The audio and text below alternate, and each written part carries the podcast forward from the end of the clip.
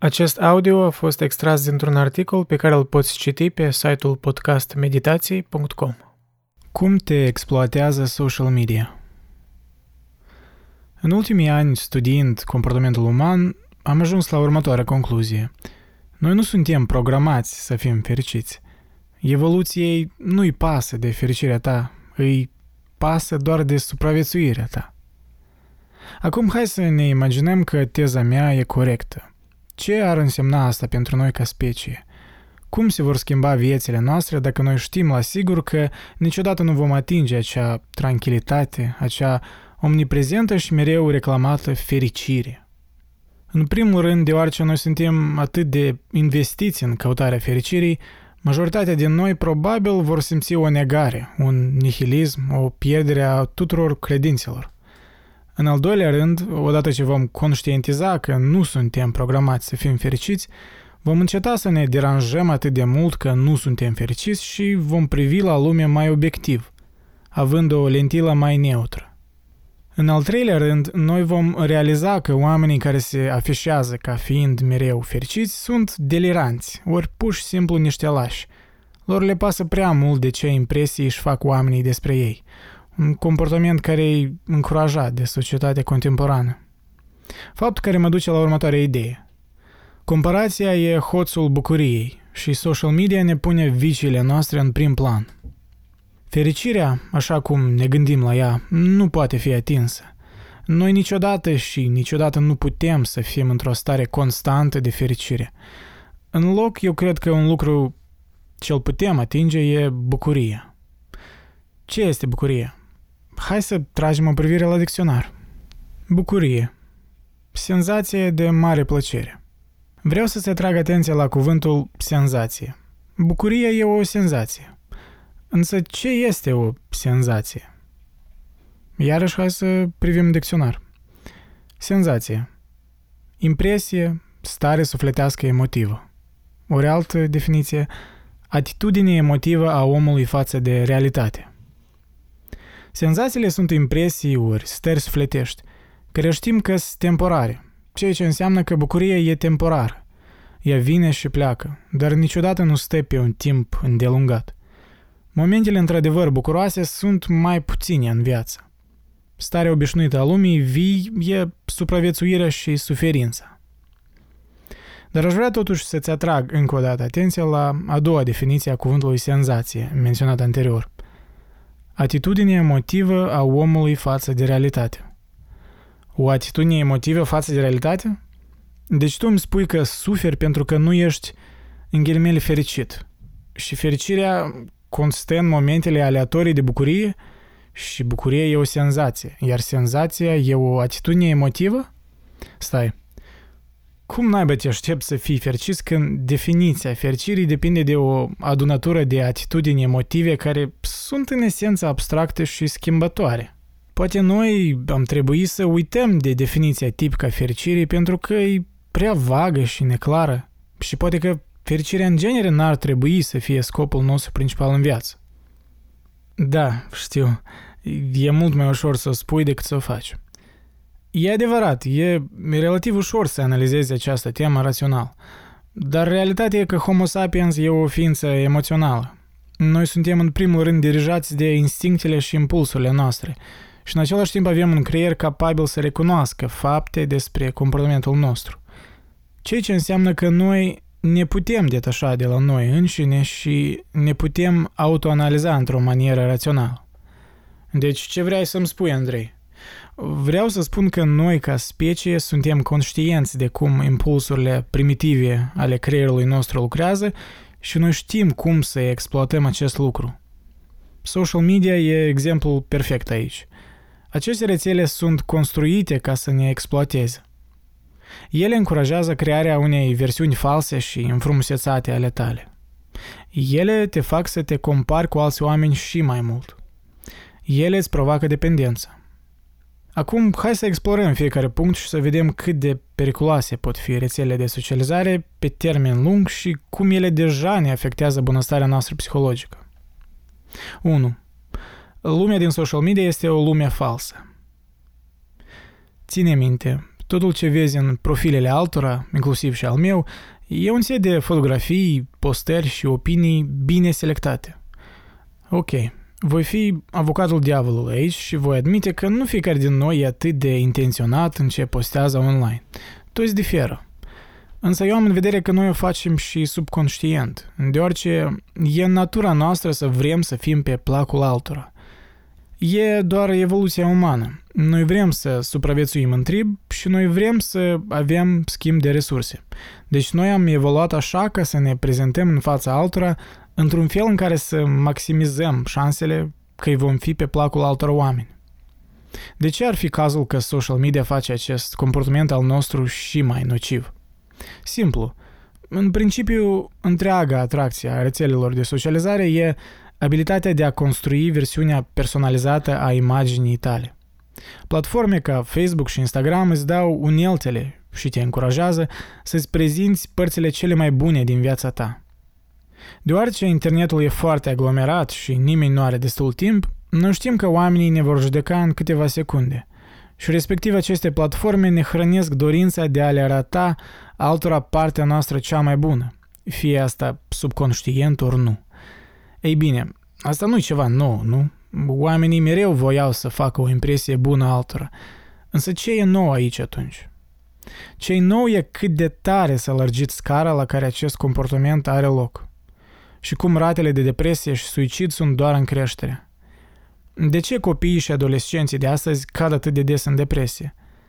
Pentru că simt presiunea să fie perfecți ca și restul din social media, deoarece prin încercarea de a-ți rezuma persoana într-un pachet frumos, îți pierzi esența care te face unic, stranietățile, manierismele, gândurile și, Doamne ferește, urțenia. Cum Soren Kierkegaard spuse, Oamenii mă înțeleg atât de prost încât ei nici nu-mi înțeleg plângerea mea că ei nu mă înțeleg. Și deci, ironic, tu devii o versiune superficială a persoanei tale. Totul din încercarea de a crea o versiune ușor consumabilă și plăcută a propriei persoane. Tu niciodată nu te zidești și nu te descoperi cu adevărat, pentru că tot ce faci e te compari cu alții și în consecință tu pur și simplu îți pierzi senzația de sine. Iarăși îl citez pe Kierkegaard. Cel mai mare pericol din toate, să te pierzi pe tine însuți, se poate întâmpla foarte încet în lume. De parcă nici n-ar fi ceva important. Nici o altă pierdere nu poate să se întâmple atât de tăcut. Orice altă pierdere, o mână, un picior, 5 dolari, etc., e la sigur să fie observată. Închid citatul. Iluzia individualismului. Noi trăim într-o societate care propovăduiește individualismul, însă dacă privești mai bine la lucruri, îți dai seama că noțiunea contemporană a individualismului e de fapt un set predefinit de alegeri comune de cine să fim și cum să ne comportăm și ce să gândim. Într-o lume unde algoritmele lui Google și Facebook dictează opinia publică, orice diversiune de la masă e considerată aproape nebună – Există mai puțină și mai puțină nuanță în timpul nostru și mai multă cenzură, cel puțin în vest. Vă dau ca exemplu pe un fost lucrător de la Google, James Damore. El a fost concediat după ce într-un memo intern, după una din prezentările de la Google despre diversitate și cultură, în care ei cereau feedback, Demore a vorbit despre diferențele biologice dintre bărbați și femei și că există cauze biologice din care femeile au alte preferințe în afară de domeniile IT. Aici îți recomand să cauți în special informații despre studiul scandinav Gender Equality Paradox. Deci, Demore a fost concediat pe bază că, după părerea lui Google, el promova stereotipurile despre sexe și avea păreri misogine pe când de Moore de fapt doar a descris niște fapte reale științifice despre sexe.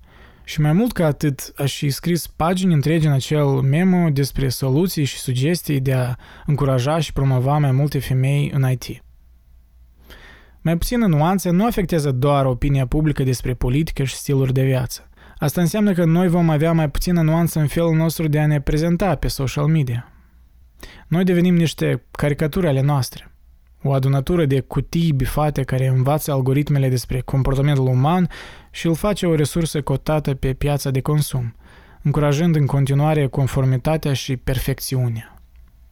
Fapt care mă duce la următorul punct. 2. Social media ne face să ne comparăm sinele autentic cu versiunile lustruite ale altora. În primul rând ar trebui să adresez problema așa ziselui sine autentic.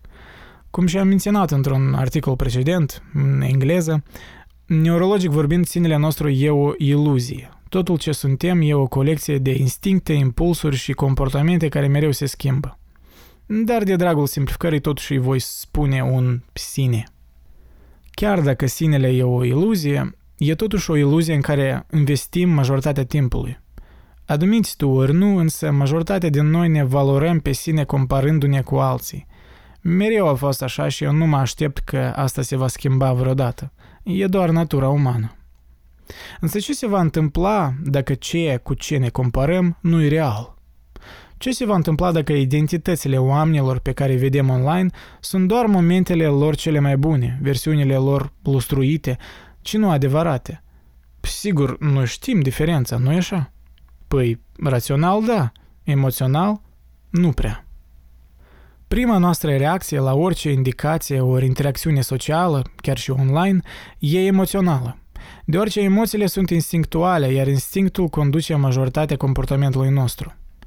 Și deci e natural că prima emoție ce o simțim atunci când vedem oameni online care arată foarte fericiți e să ne punem întrebări despre valoarea și ocupația proprie. De parcă acea fotografie care cineva a ales-o din vreo 30 din ele, ori acea călătorie prin Europa, e modul obiectiv de a judeca viața lor la general. Noi știm că e doar un highlight, însă partea emoțională a creierului nostru nu știe, cel puțin la început. Ceea ce înseamnă că majoritatea timpului când dăm scroll pe feed din Facebook sau Instagram și vedem pe alții care au mai mult fan ca noi, primul răspuns emoțional e să ne simțim geloși și complexați. Iar dacă petrecem câteva ore zilnic făcând asta, eventual acest fapt ne afectează sănătatea mentală și poate duce chiar și la nivele sporite de anxietate și depresie. Uite, eu nu spun că noi trebuie toți să abandonăm social media și să ne ducem naibii să trăim în pădure. Fără spărări la oamenii din pădure, eu sunt doar gelos că o puteți face. Tot ce spune că primul pas de a soluționa o problemă este să identifici acea problemă. Da, eu cred că social media, în modul în care e construită și se dezvoltă acum, e o problemă foarte mare. Aceste rețele evidențiază și exploatează slăbiciunile și viciile noastre. De aceea noi trebuie să vorbim despre asta mai des și noi trebuie să căutăm soluții. Eu pot să-mi închipui că unii din voi ar obiecta acum. Andrei, social media nu-i vinovată că oamenii sunt atât de vulnerabili. Exploatarea nu era niciodată intenția acestor platforme. Ele erau făcute pentru a conecta lumea. La care eu aș răspunde, tu ce, trăiești în Disneyland ori fumezi iarbă toată ziua? Noi trăim în era economiei de atenție și platformele social media există pentru a scurge mai mult din atenția noastră. De ce, mă întrebi? Deoarece aceste platforme sunt în ghilimele fără plată și noi suntem produsul lor, și nu clienții. Noi oferim atenția noastră fără plată în așa fel ca aceste platforme să strângă date despre noi și să vândă aceste date companiilor interesate să ne targeteze și să ne vândă chestii chestii care le vrem, ori care credem că le vrem, ori care încă nu le vrem, dar pe care eventual le vom vrea, deoarece există o industrie întreagă care se numește marketing, care studiază comportamentul uman pentru a o exploa vinde produse fantastice nouă. Și noi suntem surprinși că companiile ca Facebook au crescut atât de rapid Păi noi le oferim atenția noastră, care probabil că e cea mai importantă resursă de pe piață acum, degeaba. Și după cum se mișcă lucrurile, totul va deveni și mai rău. De ce atât de pesimist, mă întrebi? Păi, deoarece 3. Social media provoacă dependență. Câțiva ani în urmă eu începusem un vlog de satiră, comedie pe Facebook și unele videouri devenise relativ virale după standardele modeste ale Republicii Moldova. Eu primeam zeci de mii de vizionări și sute de share-uri. Era prima dată în viață când primisem atâta atenție online. Era straniu la început, nu eram sigur cum să reacționez. Însă după ceva timp corpul și mintea mi s-au ajustat și totul devenise extrem de captivant, văzând like-uri, comentarii de la oameni care discutau despre cele videouri. eu nu mă puteam opri din a controla notificările din telefon.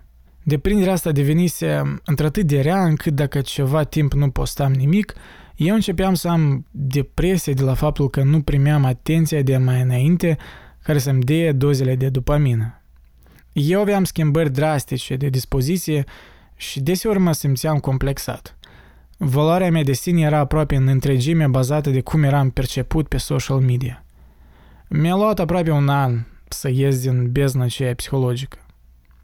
Cinstit să spun, pe lângă faptul că m-am învățat cum să mă comport cu atenție de pe social media, eu natural m-am maturizat cu vârsta. Însă faptul rămâne același. Social media a evidențiat slăbiciunile mele și mă recompensa și mai mult atunci când mă purtam ca un dependent de droguri. De fiecare dată când îmi controlam smartphone-ul, după o postare ca să văd like-urile și comentariile, eu primeam aceste doze de dopamină și mă simțeam valorat și apreciat. Și de fiecare dată când nu primeam like-uri, eu mă simțeam aiurea. Era exact lucrul despre care un fost executiv de la Facebook, Sean Parker, vorbea în 2017. Era bucla de feedback a validării sociale. Citez. Facebook literalmente îți schimbă relația ta cu societatea, cu alți oameni. Probabil și intervine în productivitate în moduri bizare. Doar Dumnezeu știe ce face cu creierul copiilor noștri, cum să consumăm cât mai mult timp și atenție posibilă de la tine. E o buclă de feedback a validării sociale. Exact un lucru care un hacker ca mine l-ar inventa. Deoarece tu exploatezi o vulnerabilitate în psihologia umană. Toți din noi suntem conectați în sistem. Toate mințile noastre pot fi deturnate – Alegerile noastre nu sunt într-atât de libere cum ne imaginăm. Închei citatul. O parte din pricina din care să dai scroll pe feed-ul din Facebook e atât de captivant e deoarece e parțial aleatoriu. Noi nu știm ce exact va apărea pe ecran și deci noi continuăm să dăm scroll în jos, sperând că ceva hazliu, ori captivant, ori șocant va apărea. E aproape același mecanism ca și aparatul de noroc la un casino e incertitudinea și potențiala recompensă care sunt atât de captivante și care îți provoacă dependență. Eu nu sunt un absolutist și nu o să declar că toată dependența e rea. Eu cred că noi toți suntem dependenți ori obsedați de ceva. Cineva e dependent de droguri grele, cineva e obsedat cu sala de forță, cineva cu băutul, cineva cu cititul novelelor și așa mai departe. Vezi, există dependențe mai bune și mai rele. Eu cred că ești destul de înțelept să înțelegi care sunt care. Și chiar acele dependențe rele pot fi făcute în puțin mai bune în unele cazuri. Tu nu ești nevoit să părăsești social media cu totul pentru a te simți sănătos mental. Spre deosebire de Jaron Lanier, pionierul realității virtuale, eu nu cred că renunțarea la totul e un răspuns. Eu cred că utilizarea moderată și conștientizarea pericolelor psihologice ale acestor rețele e un răspuns mai pragmatic și realist. Dozele de dopamină pe care le primim de la like-uri și notificări de pe Facebook nu sunt problema de facto. Noi primim dopamină atunci când mâncăm ceva gustos, când avem sex, când primim o mărire de salariu la lucru. Sistemul de recompensare în creierul nostru există dintr-o pricină. A fost dezvoltat de-a lungul evoluției. Problema rețelelor de socializare e că e un ciclu care nu se termină. El nu are un scop final. Păi are un scop însă pentru companii care dețin datele noastre, ci nu pentru noi. Social media exploatează acest sistem de recompensare din creierul nostru și ne fură atenția. Iar eu aș argumenta că noi am putea folosi acea atenție pentru lucruri mult mai productive. Sporirea ratelor de depresie și suicid la adolescenți. Există câteva studii care arată o corelație între popularizarea social media, cam prin 2010, și sporirea drastică a ratelor de depresie și suicid la adolescenți. Psihologii sociali Jonathan Haidt și Greg Lukianov au scris o carte care se numește Răsfățarea minții americane, în care ei vorbesc despre cultura safe space sau spațiu sigur, care a prins popularitate în universitățile americane cam prin 2014 și s-a răspândit și în Marea Britanie, Canada și alte țări din Europa de Vest. Se referă la cum administrațiile acestor școli au început a folosi un limbaj de siguranță și pericol pentru a descrie idei și speakeri și cum acele administrații promovează politici bazate pe premisa că studenții sunt vulnerabili sau fragili. Jonathan avuse un articol în gazeta britanică The Guardian în care vorbește despre acest fenomen. Citez. Termeni ca spațiu sigur, avertizare de declanșare și microagresiuni au intrat în limbajul nostru. Noi credem că acești termeni sunt niște cereri făcute de o generație care a fost deprivată de cantitatea necesară de imunizări sociale. Studenții acum reacționează cu un răspuns emoțional alergic, deseori numindu-se a fi declanșat, la lucruri la care generațiile precedente ori ar fi fost ignorat, ori contrazis. Nu-i vina copiilor. În Marea Britanie și în Statele Unite, părinții au devenit mult mai fricoși în anii 80 și 90, odată ce televiziunea și internetul i-au expus pe toți, în cantități mai mari, la întâmplările rare a crimelor brutale și accidentelor neobișnuite care, după cum noi raportăm în cartea noastră, acum se întâmplă mai rar și mai rar. Jocurile în aer liber și mișcarea independentă au scăzut, iar timpul în fața ecranului și activitățile supravegheate de adulți au crescut.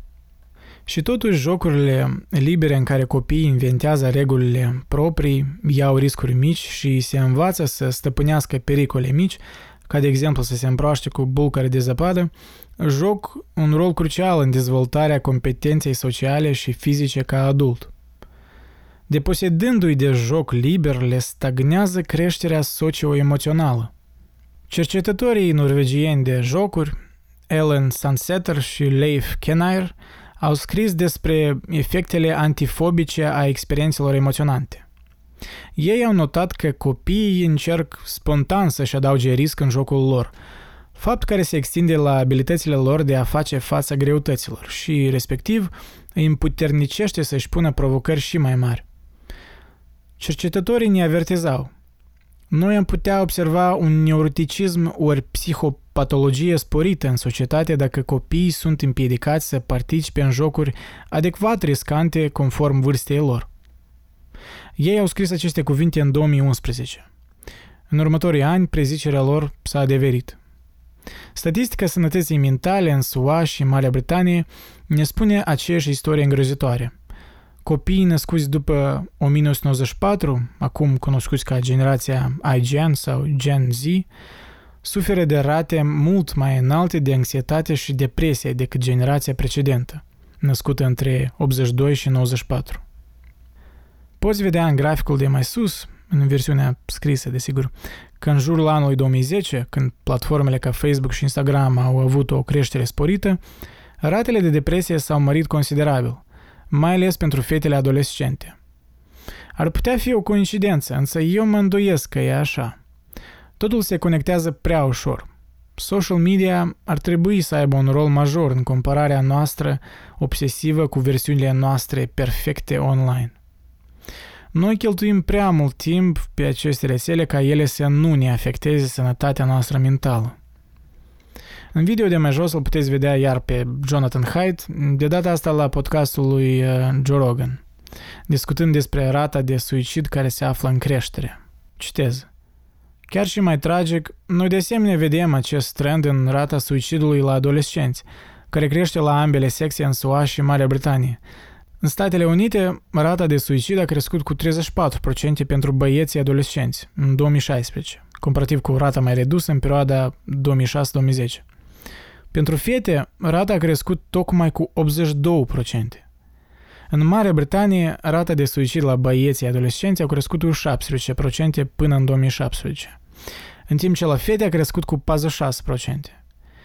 Nimeni nu știe la sigur de ce anii recenți au văzut așa o schimbare drastică la fete comparativ cu băieți. Dar explicația cea mai populară între experți e apariția smartphone-urilor și social media. Fetele folosesc social media mai mult decât băieții și ele par să fie mai afectate de compararea socială cronică, focusarea la aparența fizică, conștientizarea că sunt lăsate afară dintr-un grup și agresiunile sociale și relaționale facilitate de social media. Închid citatul. Din punctul de vedere al evoluției, asta are sens.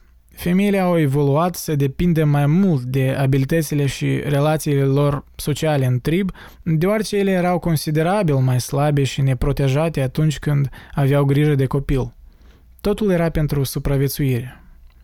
Dar totuși există o lumină la sfârșit de tunel, nu-i așa? Nu știu.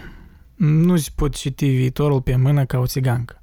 Pot doar să observ tendințe și să speculez. Însă niște întrebări la locul lor ar fi ce facem cu această informație? Care e soluția? Cum putem minimiza efectele negative ale social media pentru binele nostru și al copiilor noștri? Iată câteva recomandări de la mine. 1. Analizează-ți consumul smartphone-ului și social media. Recent am instalat aplicația Usage Time pe telefon. E un software care strânge informații despre cât de mult timp petrec în fiecare aplicație, de câte ori pe zi am dezblocat telefonul și creează niște graficuri ce rezumează tot comportamentul meu digital. La sigur că mi-a deschis ochii la unele comportamente și mi-a dat informații exacte după care să-mi fac propriile concluzii. Acum eu puteam compara cum simțeam emoțional atunci când utilizam telefonul două ore pe zi și atunci când stăteam 5 ore în el. Ce am observat e că atunci când stăteam mai mult de 3 ore pe zi, eu mă simțeam un pic mai obosit, sustras și aveam anxietate sporită.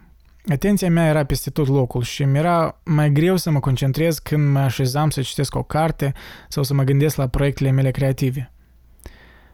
Timpul optimal o să varieze cu fiecare persoană și îți sugerez să încarci acest software ori ceva similar, așa că să ai măcar o idee generală despre consumul tău digital. Personal, am descoperit că pentru mine mai mult de 3 ore e prea mult. Îmi scade productivitatea și senzația de fericire. Timpul optimal aș spune că e 2 ore pe zi pentru mine. Pentru tine asta ar putea fi diferit. Încearcă și vezi singur. 2. Ai ceva ocupații în afara lumii de social media. Tehnologiile disponibile la o atingere de deget sunt într-atât de noi și revoluționare că biologia noastră încă nu e și nu poate fi ajustată la ele.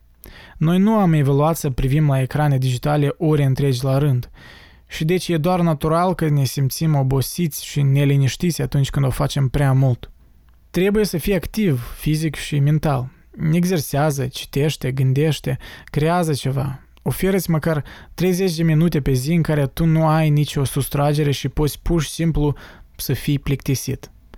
Cum și-am menționat într-un articol precedent, în engleză, noi uităm cât de importantă e plictiseala și asta e o problemă mai mare decât pare la prima vedere.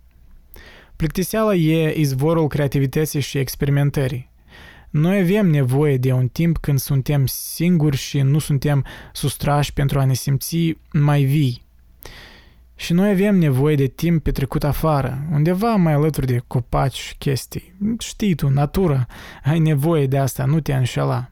Ești programat să te simți mai bine atunci când natura e mai alături. Clădirile de beton și zgârienorii poate și sunt niște miracole ale ingineriei, însă ele nu-ți hrănesc mintea. Deci dedică-ți ceva timp pentru natură. 3. Socializează în stilul old school mai mult. Eu obișnuiam să fiu prietenul acela care e foarte indecis atunci când oamenii îl întrebau să iese undeva.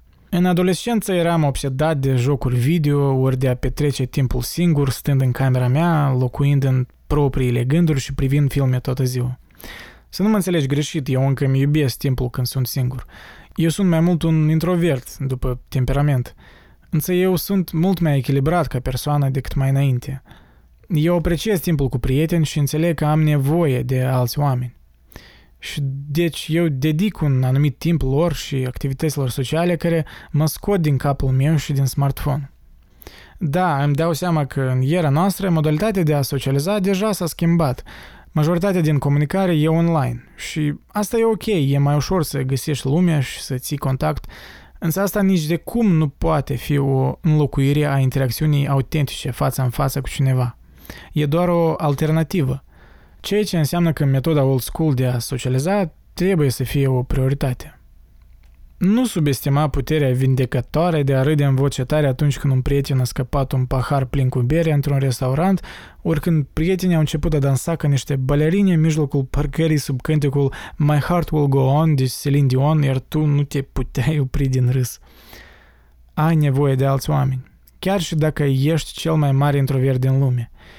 Și deci când acel prieten te invită să ieși undeva, fă-o, în cazul că n-ai o pricină legitimă să nu o faci. Poți să te holbezi în smartphone mai târziu. El mereu e în buzunarul tău. Acel prieten nu e. Acel prieten e un om care are nevoie de conexiune autentice cu alți oameni la fel ca și tine. Termină să fii atât de cinic și apreciază-ți oamenii de alături. Ei nu vor trăi veșnic. Sper că totul ce am spus mai sus te va scoate din capul tău un pic și cel puțin pentru un timp vei înceta să te compari cu oamenii în ghilimele perfecți de pe feed-ul tău din social media și vei începe să trăiești și să ai mai multă compasiune către sine și către alții. Poate atunci tu vei avea mai multă bucurie în viață. Poate atunci tu în sfârșit vei înceta să încerci să fii fericit și pur și simplu vei fi. Dar iarăși, eu nu sunt un expert, există și sfaturi mai nuanțate de la oameni de profesie care studiază psihologia umană. Și aici e cazul că eu sunt de acord cu Jonathan Haidt. Iată ce el a mai avut de spus. Citez. Ce putem noi face ca să inversăm aceste tendințe? Cum putem să ne creștem copiii destul de puternici ca să fie capabili să se descurce cu greutățile ordinare și extraordinare ale vieții? Există un sfat bun în popor – Pregătește copilul pentru drum, ci nu drumul pentru copil. Odată ce înțelegi conceptul antifragilității, tu vei înțelege de ce acest sfat e adevărat. Închid citatul. Antifragilitate se referă la conceptul inventat de Nassim Taleb în cartea Antifragil. Acest concept descrie o clasă mică, dar foarte importantă de sisteme care profită în urma șocurilor, greutăților și dezordinii. Oasele umane și sistemele bancare sunt asemenea exemple. Ambele devin mai slabe și mai înclinate la eșecuri catastrofale dacă trece un mult timp fără niciun stresor ori greutăți. Sistemul nostru imunitar e la fel. Îl citesc mai departe pe Jonathan. Desigur, noi trebuie să lucrăm ca să facem viața mai sigură prin a elimina pericolele fizice din mediul înconjurător, ca șoferii beați ori pedofilii. Și desigur că noi trebuie să învățăm pe copiii noștri să se trateze unul pe altul cu bunătate și respect. Dar noi, de asemenea, trebuie să-i lăsăm să călătorească lumea fără noi. E ceea ce majoritatea din noi cu vârsta de peste 40 am făcut, chiar și în decenii cu rata de crimă mult mai înaltă. Și e ceea ce majoritatea copiilor vor să facă. La început e înfricoșător pentru părinți să-i lese, dar când un copil de șapte ani sare în sus și în jos din excitare că a îndeplinit o însărcinare de sine stătător, devine mai ușor să-l leși în pace să plece într-un parc să se joace cu prietenii săi, unde ei toți se învață să aibă grijă unul de altul și să-și soluționeze conflictele singuri. Noi nu putem garanta că dându-le copiilor din școlile primare mai multă independență astăzi, va micșora rata de suicid la adolescenți mâine. Legătura între supraprotecția din copilărie și bolile mentale din adolescență e sugestivă, însă nu definitivă. Și există alte cauze posibile. Și totuși există pricine bune să suspectăm că prin a-i deposeda de un spectru mai larg de experiențe pe copiii noștri intrinsec antifragili, noi le stagnăm sistematic creșterea. Noi trebuie să dăm drumul și să-i lăsăm să crească. Închid citatul. Cu cât mai mult eu văd cât de captivante pot fi smartphone-urile și social media, cu atât mai mulțumit sunt că măcar jumătate din copilăria mea a fost fără aceste tehnologii intrusive. Cel puțin știu cum e să fii pe partea cealaltă, timpul înainte de internet. Eu fac parte din ultima generație, prima jumătate a anilor 90, care a trăit prin timpul cela. Tot cei născuți după 2008 încoace se nasc cu smartphone-uri împrejur. Creierul se dezvoltă alături de smartphone. Pot să pun pariu că dacă faci o cercetare, vei găsi că copiii cu vârstă de 5 ani petrec mai mult timp jucându-se în iPad decât să privească la mama în ochi. Poate dramatizez, poate sunt prea stereotipic acum, vorbind despre vechea mea generație care se juca cu bețe în nisip. Dar știu că e cel puțin parțial adevărat. Să nu mă înțelegi greșit, eu sunt mulțumit că există social media, deoarece eu pot posta acolo proiectele mele creative și oamenii le pot aprecia și critica. De asemenea, eu mi-am făcut câțiva buni prieteni prin aceste platforme și unele din cele mai bune memorii din viață îmi sunt asociate cu social media. Cu toate acestea, eu nu pot să ignor părțile negative și am observat creșterea continuă acestor părți negative în ultimii ani. Tot ce vreau e ca oamenii să fie mai conștienți. Vreau ca ei să aibă mai mult control asupra atenției lor, deoarece să știi cum să-ți controlezi atenția e să știi cum să-ți preiai controlul asupra vieții tale. Lumea noastră s-a schimbat și se schimbă mai rapid ca niciodată. Biotehnologia și bioingineria sunt industrii noi care probabil vor schimba pentru totdeauna modul în care ne gândim la specia umană. Însă înainte ca să ne gândim asupra sintetizării organelor umane de la zero și să visăm la colonizarea planetei Mars, ne-ar fi mai de folos să atragem mai multă atenție la cum mediul digital de astăzi ne afectează pe noi și pe viitorii noștri copii. Stelele din cer poate și spectaculoase, însă dacă suntem preocupați stând doar cu nasul în telefon, vom scăpa zâmbetul copilului, nemai vorbind de visurile noastre despre cosmos.